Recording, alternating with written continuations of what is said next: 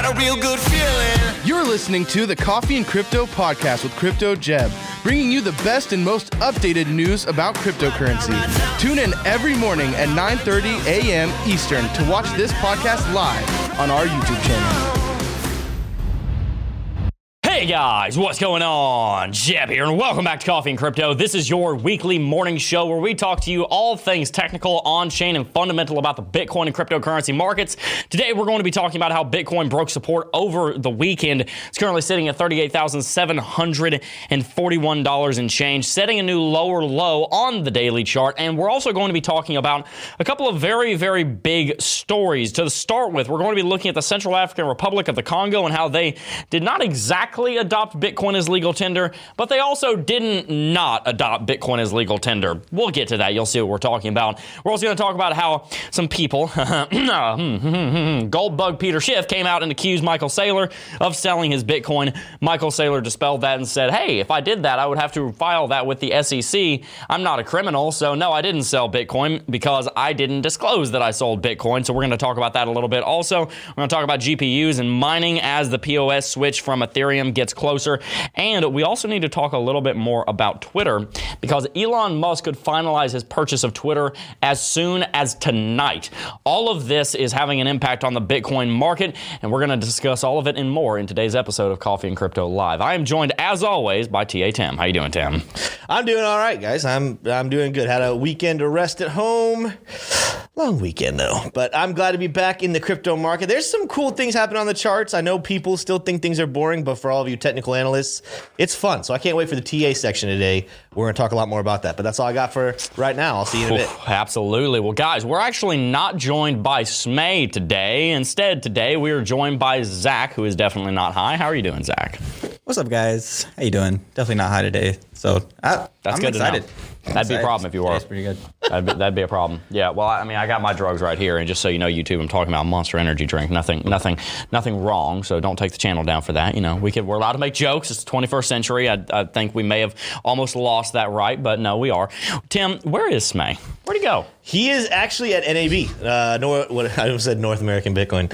It- he's at National Association of Broadcasters. That's what I thought when you said NAB Oh earlier. gosh, no, he actually, yeah, he got to he got to go with his dad. His dad is really big in that field. Yeah. So super cool. A for him, he's never been to Las Vegas before. Never gotten to meet a bunch of other major producers and technical directors. But uh, he's gonna make a lot of great relationships, and I'm excited about because he he's already he already picked out a couple of the different sessions he wants to sit in. So I'm excited about what he brings back for us to bring and put onto the show. So get ready for the show to get some up.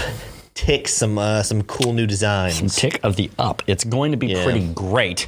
Now, something that I want to talk to you guys about are all of these green names. But Zach, would would you like to do the honor since it's normally our producer Smay that reads the green names? Do you know how to read the green names? Dude, I don't even know if he showed me how to read the green I names, got the guys. green. I can do the green names. Okay, I got that's- some green, green names, names. here. The greenest of names, Matt C. am going to kick it off with Matt C. Crypto Alchemist, Agent Gold. Uh, we got uh, Brad Geidel. Love me some Brad Geidel. go, Elliot Brad. Locke, Groovy, Adam Rourke, Sultan of Salt, uh, Colin McDonald, Adam Rourke again. Uh, let me see here. Mike Markle. Got Mike Markle. Hey, Jeremy Mike? Shorter.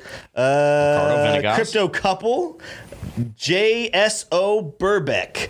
Uh, Adam Rourke again. Even though his name is Blue, technically Kelly Kellum is also in chat. Kelly Kellum. Uh, Crypto Jump. There's no U there, but Crypto Jump. Um, man, I think let me make sure there's no Crypto Set Guy. Can't leave him out. Kenny R.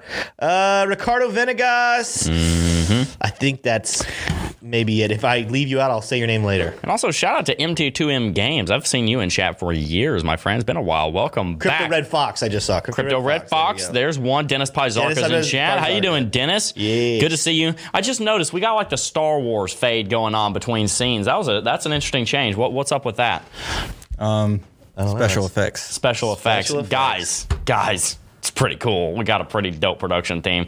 They added a wipe. That's what that's called in production. Kenny R. Also, shout out to you, my friend. What we're going to do now, give me one second to get this up. Then we're going to jump on over to CoinMarketCap, talk about where the market is, where the market may be going, and where the market has been, because over the last seven days, Bitcoin is down. Specifically, is down 1.16%. down 1.75% in the last 24 hours, sitting just shy of three quarters of a trillion dollars. Let's get some perspective here, guys. Bitcoin is down. The market capitalization of Bitcoin is down $100 billion, and everybody is very scared. And everybody said, oh no, Bitcoin's crashing.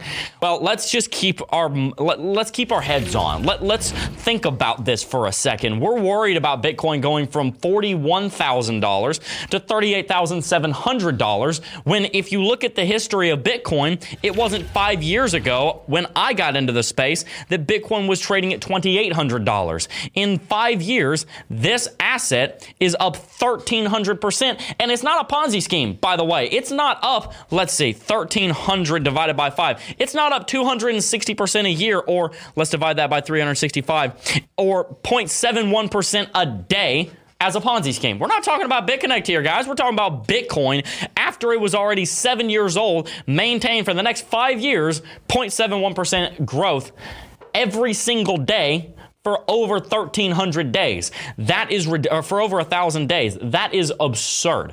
That is absurd growth. We are in on the ground floor of an emerging market, and Bitcoin, in my opinion, will be worth over 40 to 50 trillion dollars in the next few decades. I'm not talking about this decade, but I do think we're going to see a 100 trillion dollar market capitalization on the cryptocurrency sector. It's not really a market, it's not really an industry anymore, it's more of a sector. We're probably going to see that in the next 20 years. Now, there is something very interesting going on here on CoinMarketCap. Biggest gainers. Elon buys Twitter. EBT. That's a pretty funny ticker symbol. EBT trading at 0.00000166 cents. It's up 7,200% in the last 24 hey, hours. Yo, hey, Jeb. What's up? Uh, we're gonna we're gonna switch over to Timmy Boy for a second. Have you unplug and replug your uh, computers? Have a little little Really? lag session. Let's do that. Okay. Yeah. You on my screen or are you just on me? I'm just on you. Oh, some good good stuff. I mean, I, I can jump on your screen. You want me to jump on your screen? No, I mean no. I mean, I, I'm looking at TA and preparing for the TA section. There's some cool stuff happening. Like I said, I'm, I'm excited to talk through that because there's a lot happening there. But uh, we, what do you want to talk about, Zach? Definitely not high, Zach. Dude, I'm talking about some fantastic, you know, production over here. Dude, I don't know what I, I maybe I had caffeine or something. When my eye just started twitching too. That's always fun. Yeah, I mean, I have caffeine shakes all the time. Yeah. Did we get Jeb fixed? Yep. Is it working? Sweet. We're good? Here, let's try this now. Cool beans. All right, jump on my screen. Let's see if we can find it. Elon buys Twitter, sitting at a number that I'm not even going to attempt to read is bouncing around. You may be tempted if you're new to the cryptocurrency space to buy this. Don't.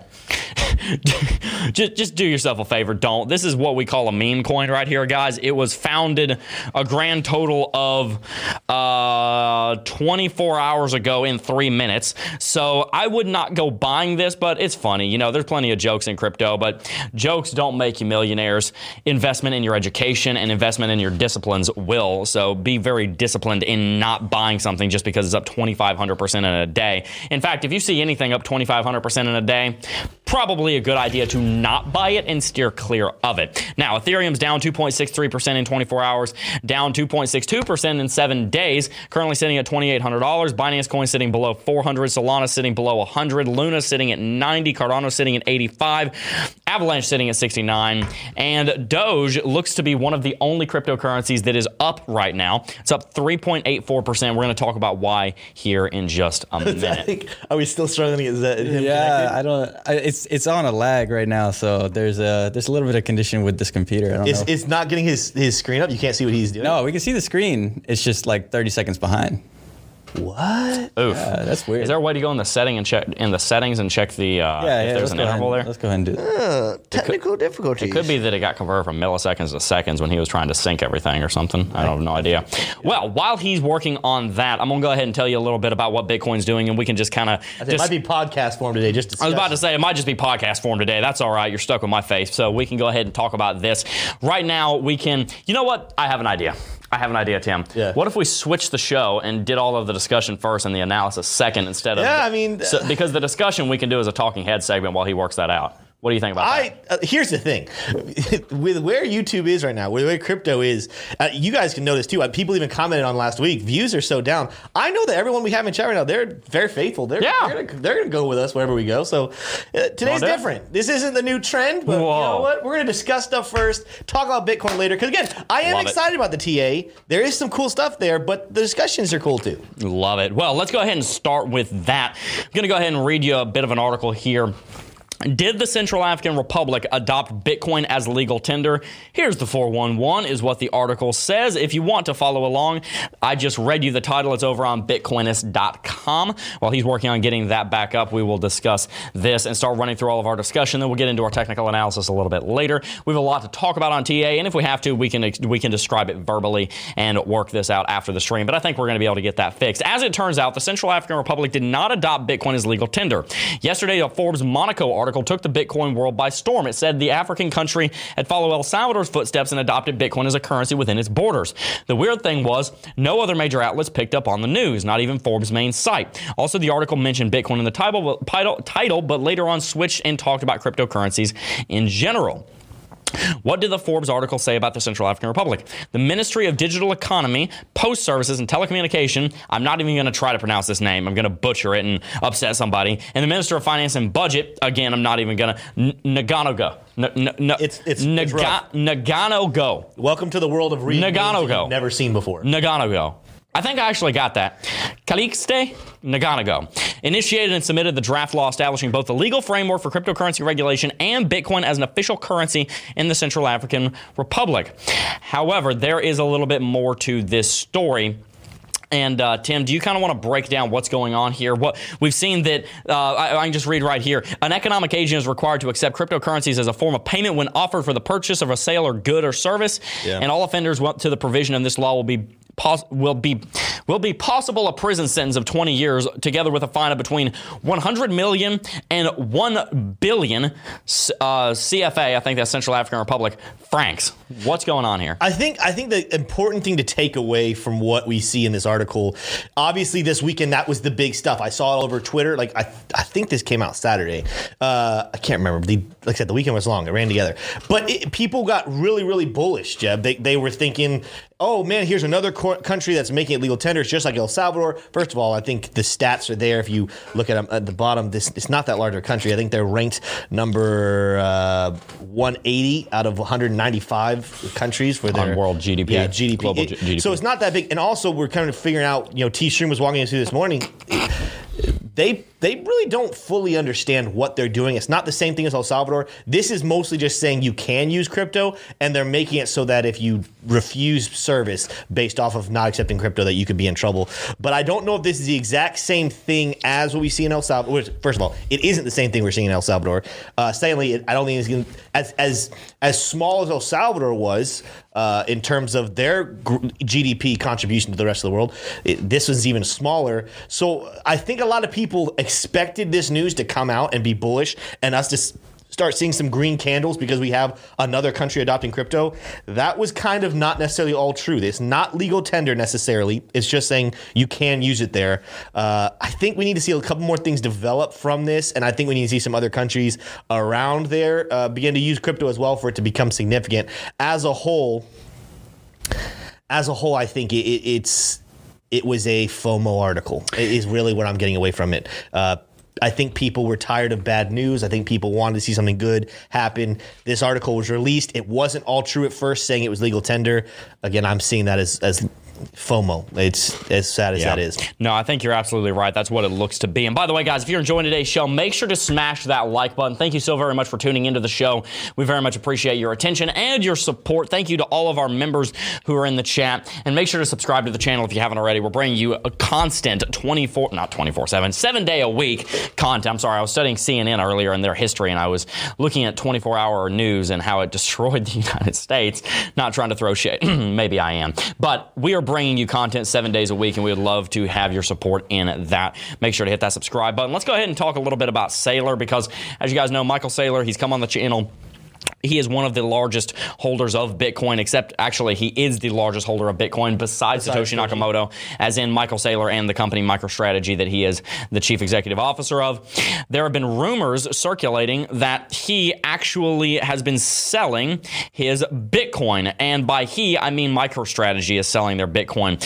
Peter Schiff tweeted this on April 23rd at 7:51 p.m. Eastern. I have been reading some articles about Saylor pumping and secretly dumping his Bitcoin. While this is certainly the smart thing to do, it's highly unethical and given his position at MicroStrategy may even be illegal. I wonder if there is any truth to these rumors. Thoughts. So here's the deal with that.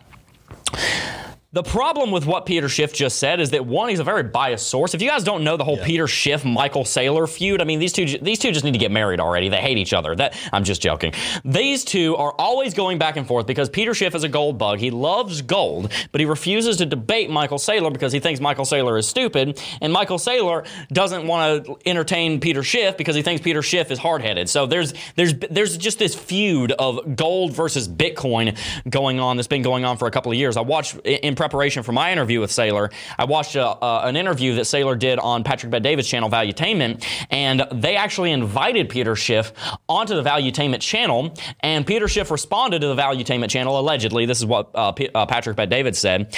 Uh, he said, "If you get me a private jet and fly me in, then sure, I'll debate him." And uh, they've they've ho- he, uh, Patrick said they've hosted a, a couple hundred people on their interviews, and never once have they been asked for a private jet. So that was a very interesting statement. The point is, Peter Schiff and Michael Saylor really, really, really don't like each other, and this tweet certainly shows it. I've been reading some articles about Saylor pumping and secretly dumping his Bitcoin. While this is certainly the smart thing to do, it's highly unethical, and given his position at MicroStrategy, may even be illegal. I wonder if there's any truth to these rumors. Thoughts?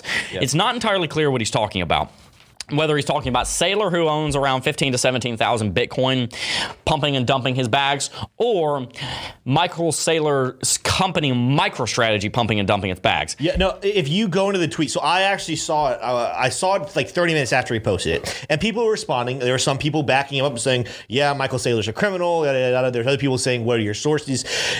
Schiff went on to say, "Listen, if you just Google Michael Saylor sells his Bitcoin, which of course now if you Google Michael Saylor sells Bitcoin, it's going to tell you about how he came out and said, uh, you know, that's that's false. But at the time, supposedly there was articles there. But he even went on to say he responded to someone else said, "I'm not saying it's true. I I I'm." There'd be, you you have to prove to me it's true. I was just asking a question. What if it is? And it's like, all right, you know, Peter, that's that's dishonest. Go back to your tweet. That was a smear tweet. That is a clear, you know exactly what you're doing. You probably knew it was false, but you know that you have an audience that does not like Bitcoin, that does not like Michael Saylor, and you want to continue this narrative to to throw his name in the mud. You knew that people just jump on a story. They don't look for evidence. They don't look to see if something's true before they just say, "Oh, well, I saw Peter Schiff say blah blah blah blah blah, therefore it's true."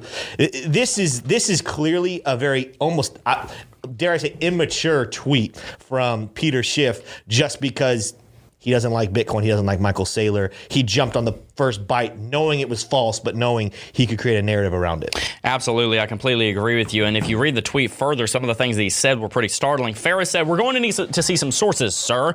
Just Google Saylor. The articles will pop up." Peter Schiff said. Yeah. Then Candace B with uh, the B looks like the Bitcoin symbol. Actually, this is quite an accusation to put out publicly. I would say that's even. I, I take that back. I won't say that actually. I'm not accusing him of this is what Peter Schiff said. He said, I'm not accusing him of doing anything. I'm willing to give him the benefit of the doubt. I've been falsely accused myself. I'm just asking what others think about these rumors. Maybe there is more information out there to either support or refute them.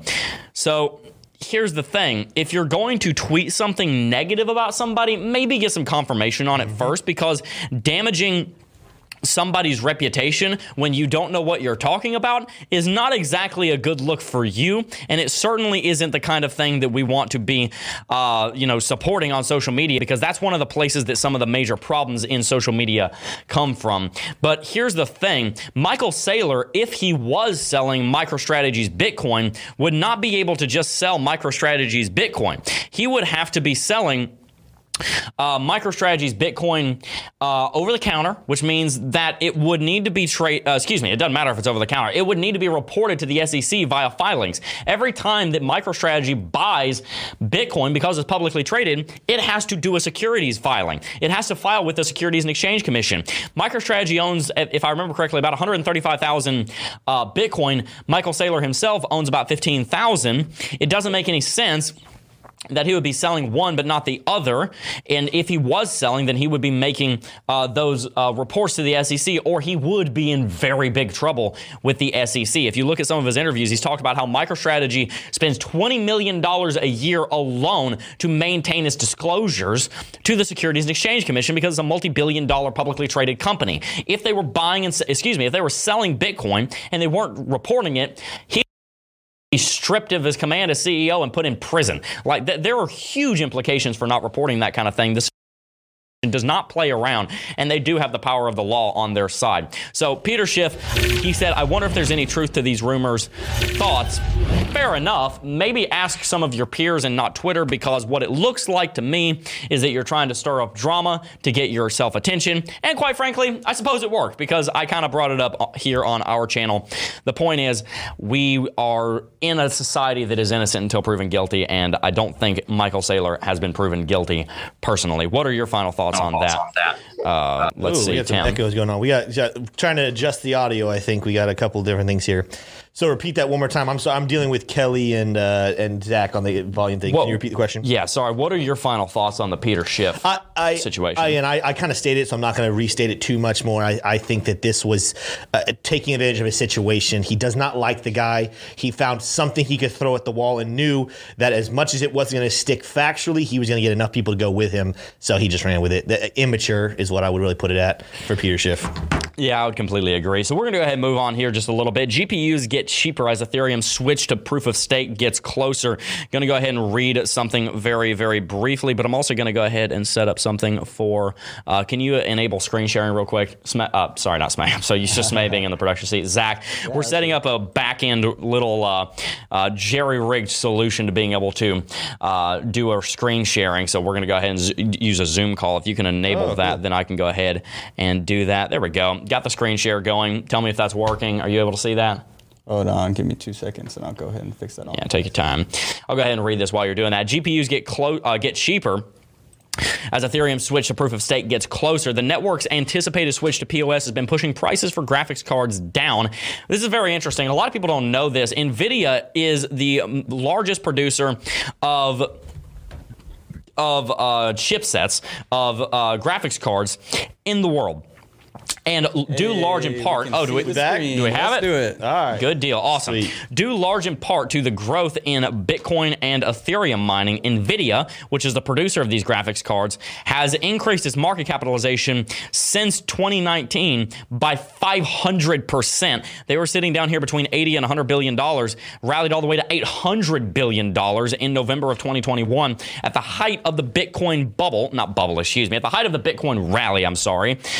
We saw Nvidia was sitting at a nearly $1 trillion market capitalization. This company was more valuable then than Bitcoin is now. They are one of the major companies that produces chips and processors that are used in miners. And as we can see, the price of miners have started to come down because the growth on the Ethereum hash rate, uh, the, the the daily hash rate growth on the Ethereum network has stalled. Instead of seeing massive daily growth, it has started to go down, and that is because people are getting ready for the fact that Ethereum 2.0 is around the corner, hopefully, and that means that if you are starting to get into mining, you're not going to have the time to actually uh, get a return on that investment. So you have to be a little careful about doing too much mining on ETH. So that's an interesting story. We're going to go ahead and keep moving here. There's a few other things that I want to talk about. I think I need to go ahead and go over here to Watcher. Watcher.guru is a Twitter account that breaks down and reports on a lot of different news on uh, the cryptocurrency and the NFT space. And they say, and they see here, and this is our biggest story of the day by far. Breaking Twitter to accept Elon Musk's offer of $43 billion as early as today. Tim, do you think Musk is actually going to go through with this? I, I think we need to see a couple more articles. Let's let's watch this develop the rest of the day. I'm sure we're going to talk about it tomorrow, if especially if it happens today. What I do know, I love Watcher.guru. I think I, I I'm. I think I was the one who first found them here on our team. Uh, got T Shroom on it and stuff. I, I, I can't quote me on that. I don't know if that's factual. But what I do know about Watcher.guru, as great as they are at breaking news, kind of similar to a lot of other stations that break news, they sometimes break news with the flashy headline and don't go into the details. Same thing we just saw with that country, what is called the Central African I can't remember. The Republic of the Congos, but- Remember the Republic. It, it, the headline is they adopt Bitcoin as legal tender. You dive into it. It's not that simple. It's actually more goes into it. I want to see more sources about the details of that happen. Uh, Watch.guru definitely heard something. There's definitely something happening. Uh, there's there's potential there, but I wouldn't take that and just say, well, Watch.guru said it, so therefore, what I love to do with Watch.guru, and I do recommend people follow them on Twitter, watch them post headlines and then go do your digging and find your own sources, find your own research.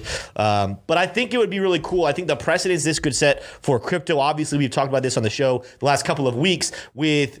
Uh, with the concept of DeFi, with the concept of decentralized systems, with the concept of allowing people to have free speech, this obviously would be massive if Elon actually got a hold of Twitter. We know the Dogecoin community, I'm sure there's some of you guys in chat, would love to see this. It would be a massive boost for Dogecoin, even though they're already up, was it 9% uh, Yeah. from this breaking news? You know, that could go up even higher. We would definitely have to talk about Dogecoin way more often because, like it, hate it, or wherever you are about Dogecoin, if Elon Musk owns Twitter and if that takes mass adoption, it's going to come up and it's going to be used. And whether you think it's a stupid coin or whether you think it's a great coin, it deems being talked about with that kind of mass adoption.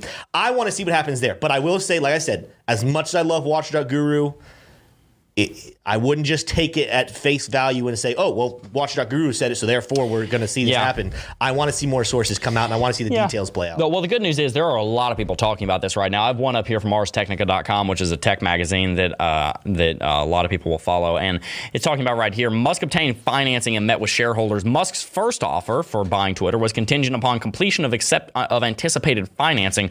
On Friday, he revealed Friday that'd be this last Friday that he has 46 and a half billion dollars of financing lined up. I want to know what how do you go into a bank and just say, "Hey, I need 50 billion dollars. Can you spot me?" Like where do you get 50 billion dollars of financing from? That's what I want to know. he was yield farming it. He was yield. He was yield farming it. There you go. He was, he probably signed up for ClubDeFi.com and figured out how to trade yeah. and invest in Bitcoin and crypto, and then he financed it himself. That's probably what he did. I bet he's one of our beta testers under a fake name.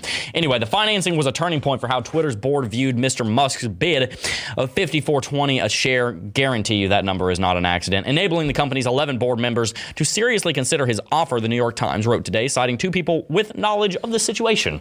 That's how most reporting goes nowadays. There's a guy who knows a thing. So let's take his word for it. This is all unconfirmed, just so you know. This is all, as far as I'm concerned, speculation because we're citing unidentified sources. On Friday, Musk met privately with several shareholders of the company to extol the virtues of his proposal while repeating that the board has a yes no decision to make, the Wall Street Journal wrote, adding that Musk had uh, made his pitch to select shareholders in a series of video calls with a focus on actively managed funds.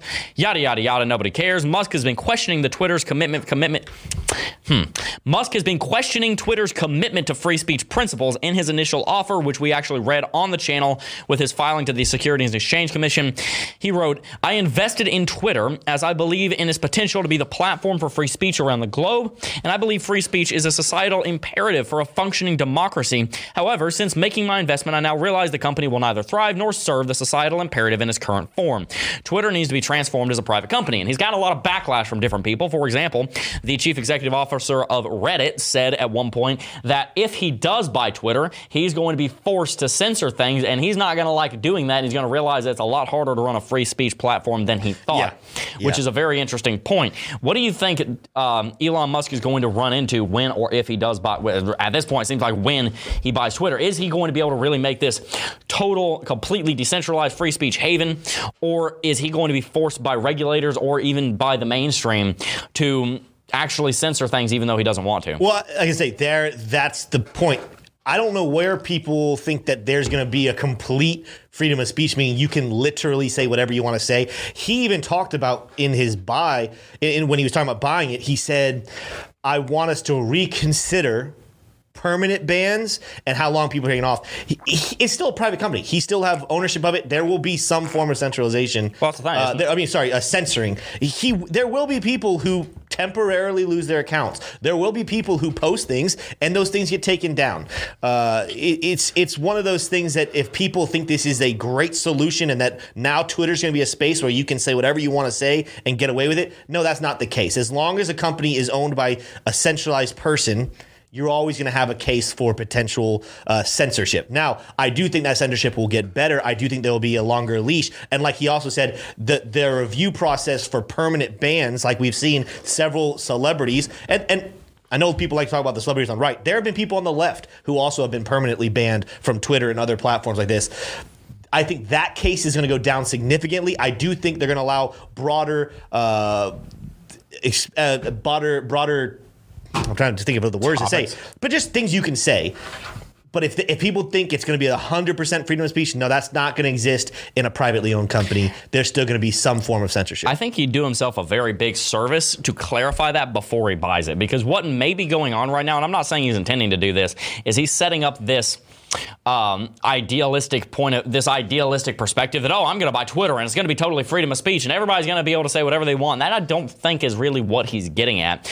So it'd probably be good if he got it, if he came out and stated in excruciating detail what the purpose of buying Twitter is because I think you're right. I think that's what's going to happen. However, the mainstream didn't hear that. They heard oh freedom of speech period, full stop. Yeah. I'm not making a comment on whether or not it should be that way. All I'm saying is that the public, I think, is hearing one thing that Elon Musk might not actually be saying, and is going to turn into a PR nightmare for him if he's not careful. One of the things that you also have to watch out for is that if Elon Musk does buy Twitter and he realizes, oh, wait a second, Twitter was right, I was wrong, what does that do to the future of the social media space when we're looking at somebody who came in and said, oh, I'm going to make this thing free- freedom of speech, and three years later he realizes, oh, crap. I have to do everything Twitter was doing anyway, yeah. and then it validates all of the people that want to censor, and it actually only backfires because freedom of speech, one of their biggest advocates, I'm using scare quotes because we don't really know whether that's true or not yet, they found out, oh, wait a second, all the people they were trying to censor are, are right. Is that a concern that you have, Tim? No, I mean not necessarily. I, I, I think it'll be a lot better. And I'm even watching the chat. People are saying that he clarified he wants to work alongside the law, so like things like death threats or other things couldn't be said. I, I think this is one of those things we'll never know until we actually see it. The, the precedence of a single man uh, or the presence of a single entity having control over something is never great. But again, it's a private business. It's a bit, even when it was public, it's a business. Uh, that's a centralized system. I, I, I do think this is going to be a net benefit. It's going to be a plus. But I think, it, especially thinking about things like if you guys were at Bitcoin 2022 or if you watched any of those keynote speaking uh, speeches, uh, Jordan Peterson gave my favorite speech of the whole thing. But it wasn't necessarily this hype fest, Bitcoin is the greatest. He pointed out, he said, listen, there are problems with this world. Bitcoin will solve some of these problems. But if you think we will not create new problems, if you don't, if you think that we won't have new issues uh, with Bitcoin being the future, you're kidding yourself. Same thing. Elon taking over Twitter I think is going to be a net benefit. If, but if you don't think there will be issues, if you don't think that there'll be problems that come along with it, you're also kidding yourself. This is a very, very imperfect world. It's not about getting to a place of perfection. It's not about getting to a place where everyone is uh, in a living in a la la land. It's about minimizing those bad things, and I do think that'll be a, a net benefit. But again, I think we won't know the problems until they smack us right in the face, and then we're gonna have to deal with them then. One of the best things, and this will be my final thought, and then we're gonna move on because we're running a little behind. One yeah. of my one of the final things that I'll say is that one of the best things that that Elon Musk could do as CEO of Twitter would be to create something that a lot of people have been talking about for half a decade called a, a digital bill of rights. Basically saying this is what you can do, this is what you can't do, this is what we commit to do, this is what we commit not to do, and we're going to put it before you and sign it so that we are held held to this standard. In war, you have the Geneva Convention. In law, you have, well, the law. On social media, these companies are running free and doing whatever they want, which they're companies. They're allowed to do that. I'm not saying that, I'm not trying to trample on their right to do that, but the problem is when you become so large, you have 90% market dominance like YouTube does, you are basically a public utility. Yes, you're a company, and I'm not for a second saying these social media companies should be run by the government. That's not what I'm saying. But wouldn't it be so much better for the companies and their PR and for the people and their trust of those companies, which, if they want to live in the 21st century, are basically forced to use, if there was a statement that was held to and signed that maybe Elon Musk buying Twitter could come out and create and say, hey, Google, hey, YouTube, subsidiary of Google and Alphabet, hey, Facebook, Hey, Reddit, hey, anybody, this is what we say we're going to do. This is what we say we're not going to do. We're going to sign it. We're going to hold ourselves to it. And then we're going to invite, and then we're going to, going to invite public accountability if we don't do it. That's something people have been talking about for a very long time. And I think that Elon Musk is uniquely positioned as probably, he's probably the best positioned human being on the planet right now to make something like that happen. So I appeal to Elon Musk, create something like that. Mm-hmm. Let us know what the standard is because there is no standard right now for what flies on social media. And wouldn't it be a whole lot better if there was one? Yeah. I agree. Well, we got some super chats we can Let's go and dig into before. Again, weird show. If you guys are just joining in, we had some technical difficulties, so we did discussions first, went over uh, stories. We're going to do TA here in just a second. Uh, we actually have one super chat that I see, unless one snuck up and I didn't see it. Elliot Locke said, Test for Tim. Flip the script. Have Jeb speak the TA and have Tim screen up and him follow along, showing us what Jeb is talking about, like Jeb did before Tim's screen could be shown to us. That's absolutely true. That is what used to happen. When Jeb would throw it to me and say, Tim, what are you seeing on the charts? We didn't have access to put my screen on, and uh, yeah, yeah so I would narrate it Jeb had the chart. Jeb had the job of trying to figure out exactly what I was saying, and uh, yeah, we've we've upgraded since then. But Elliot, as great as an idea that is, we got the screens working, so there will be no need for that today. But that's a funny idea. Let me scroll and make sure we didn't miss anything else. Uh, slow day, you know, slow day in crypto. Jeb, what are your thoughts? I mean, you know, while we camp out here, what are your thoughts right now about uh, the crypto YouTube space. We were looking through it this morning. Yeah. And it seems like literally every channel Everybody's has been obliterated down. compared to what they used to get. Yeah, I mean, like you look at, I'm not going to literally everybody's down like 70% on the viewership. Yeah. The, and that's not their fault. Everybody's no. making better content than ever. It's just a matter that the market's boring. You know, you know, you got uh, the BitBoy channel, they're down to like three or four million views a month. They were at like 17 million. You know, they're still making content. Altcoin Daily is down to like, I want to say two to three million. They were doing like eight and nine million a month. You know, Banter, they're sitting around three million, four million. They were up at like seven or eight million. Our channel was sitting at two million. We're down at like 800,000 to a million. A lot of people are getting just kind of wrecked on YouTube. Yeah. And you know why? It's because a lot of people, and this is a great segue back into the technical analysis, a lot of people that were in Bitcoin for the wrong reasons are not anymore. They're not in Bitcoin anymore because they were in Bitcoin for the wrong reason. You know, I, I talk about this whole concept of the why quite a lot. I read a book that changed my life and definitely changed the course of this company called Start with Why by Simon Sinek about a year ago. And it basically postulates that if you don't know why you do something, then you probably shouldn't be doing it. If you don't know why you're in Bitcoin and you don't have a very good reason for why you're in Bitcoin, then you probably shouldn't be in Bitcoin. Or when the storms come, you're going to leave and you're going to say, okay, Bitcoin's in a correction. I'm bored, peace. And that's what we see happen. We saw literally millions of people, probably 10 to 100,000 people a week joining the cryptocurrency space every single week. Uh, as I said, during the months of July, August, September, October, and November of 2021. And then we've seen probably about an equal number of people leaving the space. So many people got into the space for the wrong reasons, and then they left. I talked about this on the Altcoin Daily channel with, with Austin a couple days ago. I just did a video with them, shot it on Thursday. I think it was Thursday. Oh, it was Wednesday. It went out Thursday. So go and watch their channel that video I think turned out really well. But in the video, uh, I talked about the reason why Bitcoin would go up and the reason why Bitcoin would go down. If Bitcoin goes down, it goes down for one reason. It goes down because the people that are buying Bitcoin forgot why they buy it in the first place or they never knew to begin with. What do I mean? When you're buying Bitcoin, you are buying a piece of digital sovereignty, of financial sovereignty. You are buying the next generation of digital living. Yeah. What you've bought is the ability to have sovereignty and scarcity online. Before Bitcoin, there was no such thing as scarcity online, so nothing could have true value online without a third party saying that it does. And by the way, as we've just talked about in social media, if a third party guarantees your value, then do you really have any value at all?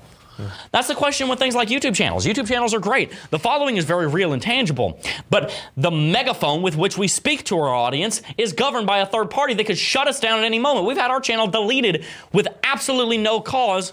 Luckily, we had recourse and we were able to get it back, but the powers that be could just say, okay, you're out of business, and all 13 of our employees, native our contractors, could be out of a job tomorrow if YouTube said, ah, forget it. That's part of the reason we built Club DeFi is because nobody can shut that down. That's one of the reasons that we've done that is so that we have a backup. The point is, if you're buying Bitcoin because, oh, it go up and to the right, you bought it for the wrong reason. Bitcoin was not designed to make you rich. It was designed to make you free and sovereign over your own wealth because there is no way to store money into the future sovereignly and store money into the future securely without Bitcoin. It's impossible. You cannot do it. When I say store, I mean store with 100% security that is not going to evaporate through a thermodynamically unsound system such as the evaporation of money through fi- through inflation.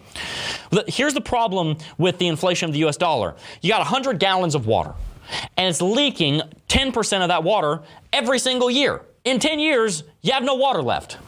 That's what the currency is doing right now. It's leaking. It is leaking parabolically and asymptotically approaching zero dollars in value, zero anything in value because all the money is evaporating to, to, God knows where. Most of it's going to the pockets of the politicians and the elite, mm. especially the people that are printing the money especially the government, to redistribute it in the way that they see fit, which is not a very sovereign system. So if Bitcoin goes down, Bitcoin went down because people forgot why it was created in the first place and they never invested in it for the right reason in the first place. Or they're just selling it for goods and services. That's possible too, yeah. but that's normally not why Bitcoin's going down. If Bitcoin goes up, it's going up because people remembered why it exists. So when we see the viewership on YouTube very low, when we see the retail interest very low, what it means is that the prices in November of 2021 were inflated by people that were in the space because there was a lot of money to be made. We were making money and making gains because we were making money and making gains. And you can't make energy out of nothing. You can't make value out of nothing. It has to be rooted on something. Bitcoin is a digital system that stores value, but if the value in the system is only there coincidentally, and conditionally, then it's going to leave. But if it is here for the right reason, if it's here because it actually understands the reason the, the cryptocurrency industry and market was created in the first place, it has a chance of staying. What's my point? My point is a lot of the people that were in cryptocurrency for the wrong reasons are gone. They've left. We see it in the viewership numbers. We see it in Google Trends. We see it in Google searches. However, the people that are still here, you guys, are here for the right reason. So, one, mm-hmm be very happy, be very glad because you probably get it in a way most of the people that were here six months ago did. Not Not knocking them. Maybe they had something better to invest in. You know, good for that. I'm not attacking anybody, but I am saying I don't know if they understood Bitcoin because if they did, they'd probably still be here. If you're still here, great be careful about leaving because you are part of the people that understand and you want to make sure you stay in that because Bitcoin is extremely profitable and is, and is going to help you into the future. Tim, do you agree with my statement that if Bitcoin goes down, it's because people forgot why it was created in the first place? I mean, absolutely. And I, and I think that what we're, what we're going to see right now, I think this actually should be one of the pieces of evidence used to, to defend what we've been talking about on this channel is the floor. People keep, they get concerned every single time the price of Bitcoin goes down. But guess what's going up? The floor floor. The floor keeps rising. We're watching people move money off exchanges. We're seeing people get less interested. We're seeing things happen and yet the price is still hovering pretty well. The floor keeps rising. Also, you know what? This is a great and golden opportunity to do, and I'm doing this personally because, in case you guys didn't know, if you're new here, which probably not a lot of you, I've only been in crypto now for a little about about a year and a half. Uh, I've been invested for two years, about a year and a half of actually doing my research. You know what? Right now is a great and golden opportunity to do while the charts are a little bit boring. Although today, again, I like some things happening in the charts. While things are a little bit boring, when news seems like it's the same thing, to learn and grow my understanding of the market and what's coming next. Here's what people are missing out on by not watching YouTube channels during a boring market. Despite the fact that people aren't interested, teams are still developing new technologies. Teams with these cryptocurrencies are still, as Jeb talked about, this is the future of the world. This is the future of currency. This is the future of how businesses transact with each other. People are still building. And yet, boring, like retail investors who are bored, they're starting to leave the space interest wise. In fact, this could be the most golden opportunity to get ahead of the curve, to understand the technology and to grow your base of what you can get your hands involved into to create financial sovereignty. So, what I love about what's happening right now is the ability to potentially be an early adopter or an early uh, advocate of some of these newer technologies that are coming out. And I, I, that's what I even, you know, working with our team, we're talking about all the time, just so you guys know, videos will be coming out really soon about yield farming. And I know that's not new necessarily, but it's a field that's not completely understood. We want to start developing new thoughts to help teach you guys how to take advantage of cryptocurrency, how to take advantage of DeFi, uh, and, and this is the time when that stuff happens, when everything's interesting when Bitcoin's price is jumping up by 15, 20% per day, all people are interested in is their profits. All people are interested in the fact that they put in $10 and that $10 turned into $20 or whatever. This time right now, the boring time when everyone else wants nothing to do with it, is the golden opportunity to invest in your education, to learn, and then to become an early adopter into something that could be the future of this world. So uh, again, I, I as much as the channel is down and watching other stuff, I actually see all of this as a ridiculously golden opportunity for my investments and for you guys to be able, you know, you who are still watching, because you're not just watching us, you're watching other channels as well, to learn some things that you would have never watched before because all you paid attention to before was price action. And crypto is getting out there. The name's getting out there. I have, I have a kind of a little announcement for something that happened in my personal life, and then we're going to talk about Bitcoin. I was actually looking to buy a house yesterday, and we're actually under contract right now. The first house we toured, we ended up buying. So uh, I just bought a house. Technically, we haven't bought it yet, haven't put any money into it, but we signed the contract. And uh, we were touring one house, and one of the people that worked on the new community because it's new construction w- walked up to me and was like, "Are you? Is your name Jeb?" I'm like, "Yeah, what's up?" And he said, "I'm Lee. Are, are you on YouTube?" I'm like, "Yeah." He's like. I thought I recognized your voice. So shout out to Lee, by the way. I just want to sh- say hi to him. I don't know if he's watching or not, but shout out to you, my friend. He recognized me in there. Uh, he got to meet my wife, so shout out to Lee. That was pretty cool. But Yeah. one of the things I want you guys to know is that investing in your education is very, very important. And that's why we created Club DeFi. If you guys don't know what Club DeFi is, it is the next generation of Bitcoin and cryptocurrency education. Nobody's come into the space and done it right. Not, nobody's come into the space and even tried to do it for the customer. Most education costs $1,500 and there's very little going on there. The good news is Club DeFi just launched in a closed beta for only 200 members. Those signups have already been registered. It's closed at the moment, so you can't even get into it if you want to, but you will be able to soon. We had 500 people within 24 hours try and sign up. 400 within 45 minutes. We've had over 5,000 people try to sign up for Club DeFi in the last three and a half weeks since we uh, since we announced it. And when that thing goes live, there's going to be thousands and thousands and thousands of people in there learning more and more about Bitcoin and cryptocurrency. And good news for everybody who was in the closed beta and you actually were part of the first 200, we've actually fixed the payment processing issue. And we have 120 or so of you guys in there ever since an email got sent out last night saying, hey, it's fixed. So if you signed up for Club DeFi on that day a couple weeks ago when we announced it and you haven't been able to get in yet because we're still working through some stuff, check your email because you got some emails that are going to explain how to go ahead and get in there. Those seats are going fast, but you guys should be able to uh, get in there. Looks like it's going to be pretty great. It's really funny. One of the now, now one of the next things we're working on, working through in the beta testing, is making sure our servers are capable of handling how many people are going to get in. That's a very encouraging problem to have. Oh yeah, we're going to have so many thousands of people in this thing that we're not going to be able to deal with it on the server side, which I think is going to be something that we're going to be able to fix relatively easily. That's a good problem to have, and uh, speaks very highly of the community that we're building. So thank you guys very much. Let's go ahead and read. I'm sorry, not read. Let's go ahead and jump into some technical analysis. Tim, I'd love you to kick it off because I've been talking enough. Yeah, no, okay. So the first big thing that you guys are seeing, and I have a couple things pulled up here. Zach, you on my chart already?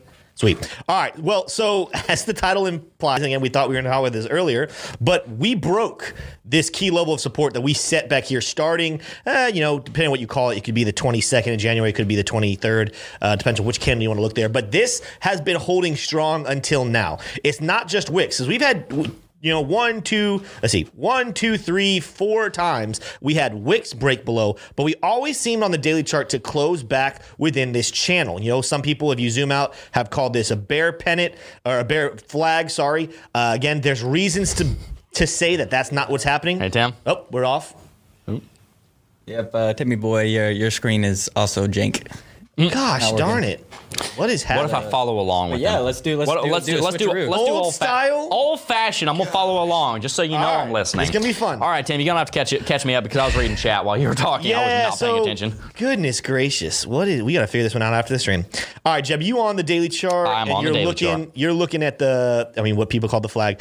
We have three candles on the daily chart that have closed below this level of support. Depending on right. how you draw it, but of course, what if, if you want to make sure you're the right way? I had the 14th of March and the uh, 23rd of January. The line definitely touches those two dates. It also touches this green candle right here on the 18th of April. So you're going to see the last three days uh, have all closed below. This is something that is.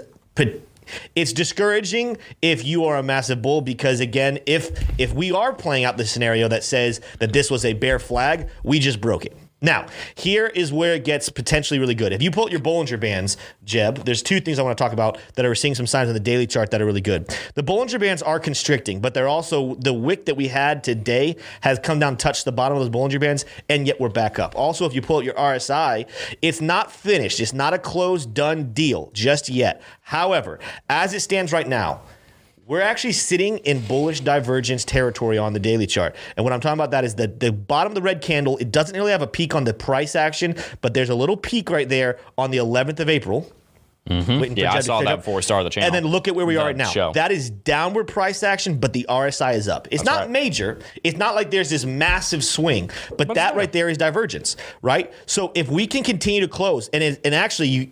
This is a funny argument, but I actually would love for this candle to close today, still down here around 38, maybe low 39. But either way, I want it to close low so that that confirms and the RSI stays above that level of about 34 so that we actually have that bullish divergence.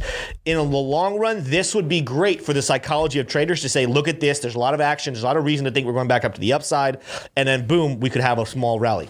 This happens from time to time. It's not a done deal, but just in case you guys are wondering, when we break below support lines like this, a lot of times people who know technical analysis, traders will say, oh, look at that we're about to go bearish, and there ends up being a fake out. Why? Because what kind of season are we in right now? A season of manipulation. I think there's a lot of different people who are going to enter some shorts right here because of this breakout, and they're doing it way too early. There's not been confirmation just yet, but they're going to see this and say, guys, this is bearish. Let me enter some shorts. And guess what whales do and institutions do that want to have a season of manipulation? They allow that to happen, and then they pump the price so they can liquidate those shorts. So to me, as much as this is bearish saying we broke out of this flag or this channel, I actually see this as a golden opportunity to go back to the upside. Even on the four hourly chart, Jeb, if you're staying with me, we're at, we, we just came from the bottom of the Bollinger Bands. We're going back up. Now, that Bollinger Band's kind of restricted, it's constricted, it's not great,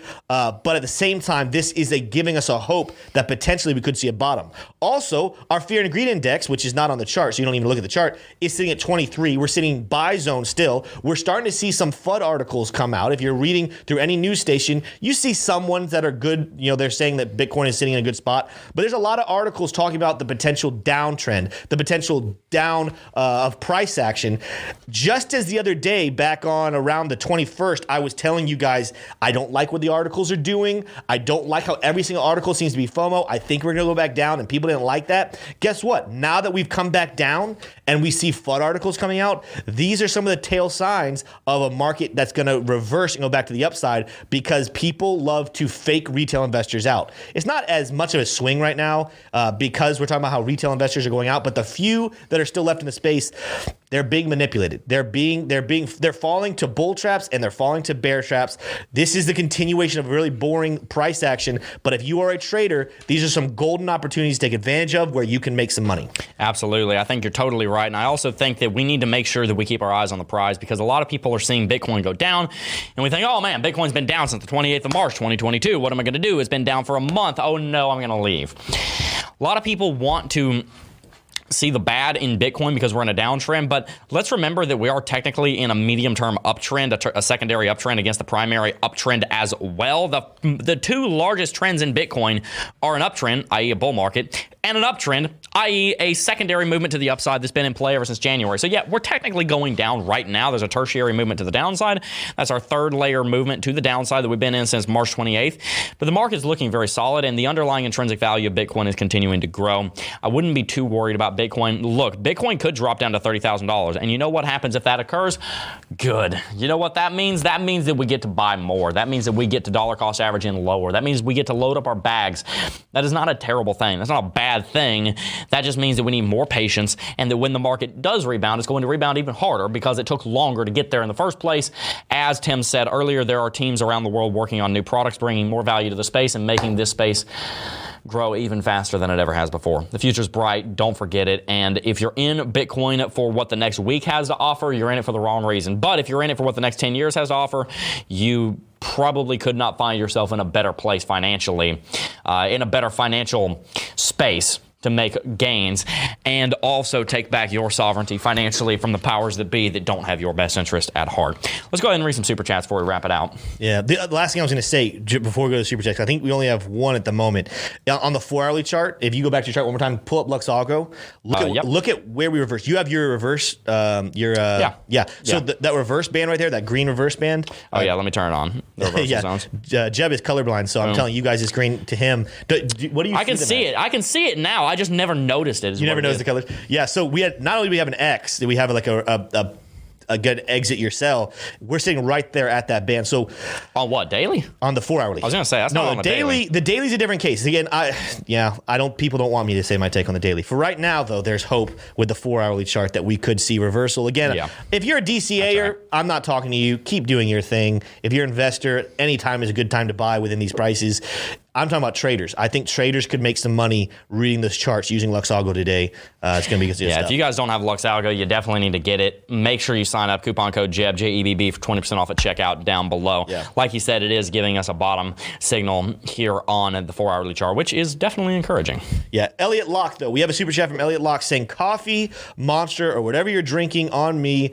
Are you guys going to make content on NFTs? Possibly do something on coffee and crypto. Mike Markle and Matt C are whales. You can talk to them. There's a lot. We actually have a lot of uh, fans that are, are in the NFT game. It's something we definitely want to get into.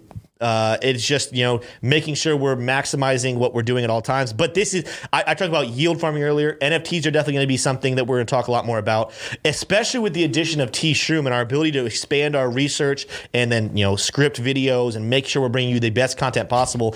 There's going to be a lot of different fields we're expanding into to give you guys everything you need to know to make wise investments. So Elliot, I would say NFTs. We'll do our very best to add that to the list of making sure we give you everything you need. Yep. Uh, what are your thoughts overall about NFTs right now? I think NFTs right now were one of the things that was in a big bubble in 2021. I think you have some blue chips that come out. You know, you got the Bored Ape Yacht Club. You got, um,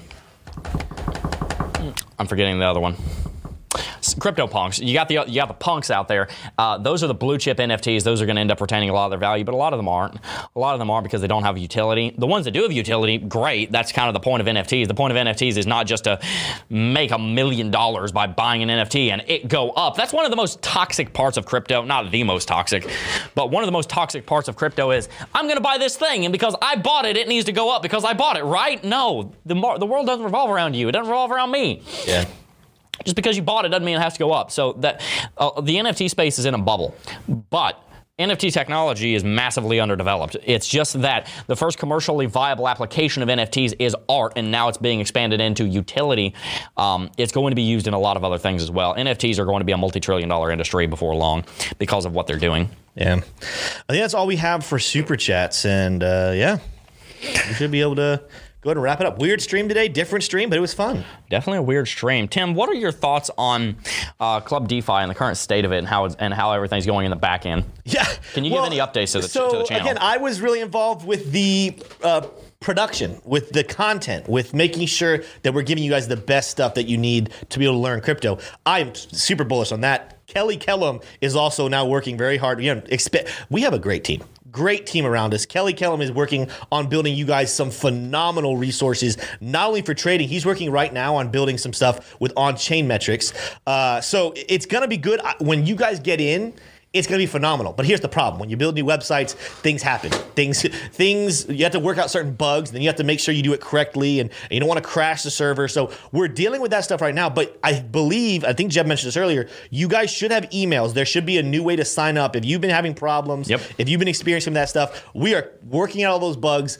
Give us a little bit of time. Thank you for your continued patience because once we get this thing up and running and once we figure out all these bugs, it is a phenomenal resource. Again, I know the videos are going to be phenomenal. Zach, speaking of definitely not high Zach, he also was the chief editor for most of them. Yeah, he edited most of Club DeFi. Yeah. Yeah, I got to see the whole thing. Yeah, Zach all literally the spent, like- all the all the you know long outspanded you know uh, video production. Guys, best thing about a beta is you guys got to tell us your thoughts. gotta tell us I would say I mean, so a lot if of you don't like the video on. style, you don't like the content, you please, please, please. Now's the time. Now's the time. Tell us now. We're gonna fix it. We're gonna do. We're gonna go back. We're gonna you know fix things that we've already done and then expand. I mean, what do you guys want? And Zach, you- what more do you want? You know what I mean? You must be pretty excited for Club DeFi also because you've not only edited all 67 videos in there, you've also edited about 67 that didn't get in there because we had to reshoot so many videos where's- because we were trying to deliver you as high quality as possible.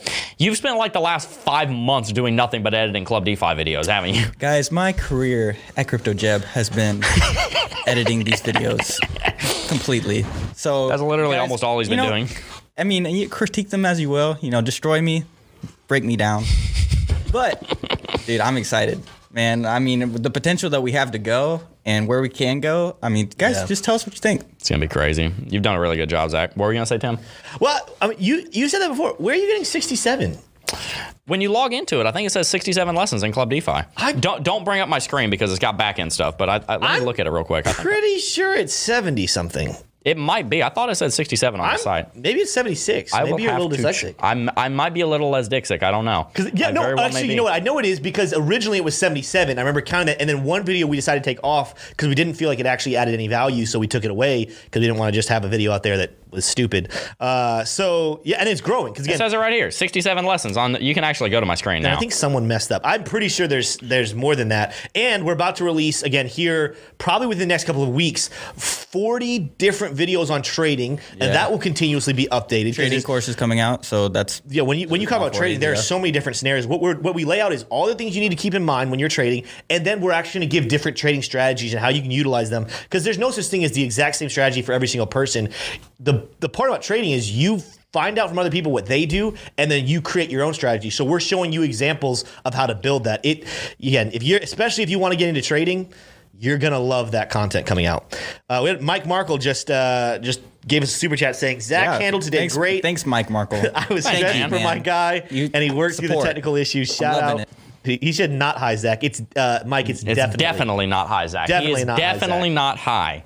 Yeah. And and by the way, ju- just so we don't like send the wrong message, Zach is not a he's not a pothead. It's just a joke. I think it's because the first time he came on, people thought he was. People high. thought he was high because So of we his said he demeanor. definitely wasn't, So we so. said he's definitely not high, I'm just a really chill guy. He's just a really chill I'm just a guy. really He's chill de- he's definitely not high. There's no there's my no like subliminal message there. He's just not high. That's all we're saying. Gosh. Anyway, we've also got uh, eight new people that have actually signed up for Club DeFi during the course of this stream because we announced that people can go and check their email. So, shout out to you guys. By the way, make sure that if you have not checked out Club DeFi, that you keep it in the back pocket because it is going to be really amazing. And tell us in chat, in the comments, supportercryptojeb.com, all over social media, what do you think about Club DeFi? Do you like it? Do you hate it? Do you love it? Tell us what you think. It is a beta because we want to continue to improve it. So, if there's anything we need to work on, tell us. That's the whole point of it being a beta. That's why we didn't do a full release, and that's why it's in a beta. So, make sure that you check it out. Make sure that you get pumped because we are going to dominate the education space in cryptocurrency, and we cannot wait to have some of the best content that you will ever see educationally for Bitcoin and cryptocurrency. If you enjoyed today's show, make sure to hit that like button, subscribe to the channel, follow us on all of our social media at CryptoJebb, and don't forget why Bitcoin was created in the first place. It was not created to make you rich. It was created to make you free. It was created to make you sovereign, and it was created to put the power back in your hands rather than the hands of the powers that be that don't have your best interest at heart. If you enjoyed today's video, make sure to tune in tomorrow because we will be going live 10 o'clock, just like always. Before I go, I do just first want to thank each and every single last one of you for watching, and I will see you guys in the next video. Peace. Oh, I got a real good feeling. Got a real good We hope you enjoyed listening to the Coffee Crypto Podcast. Tune in every day at 9.30 a.m.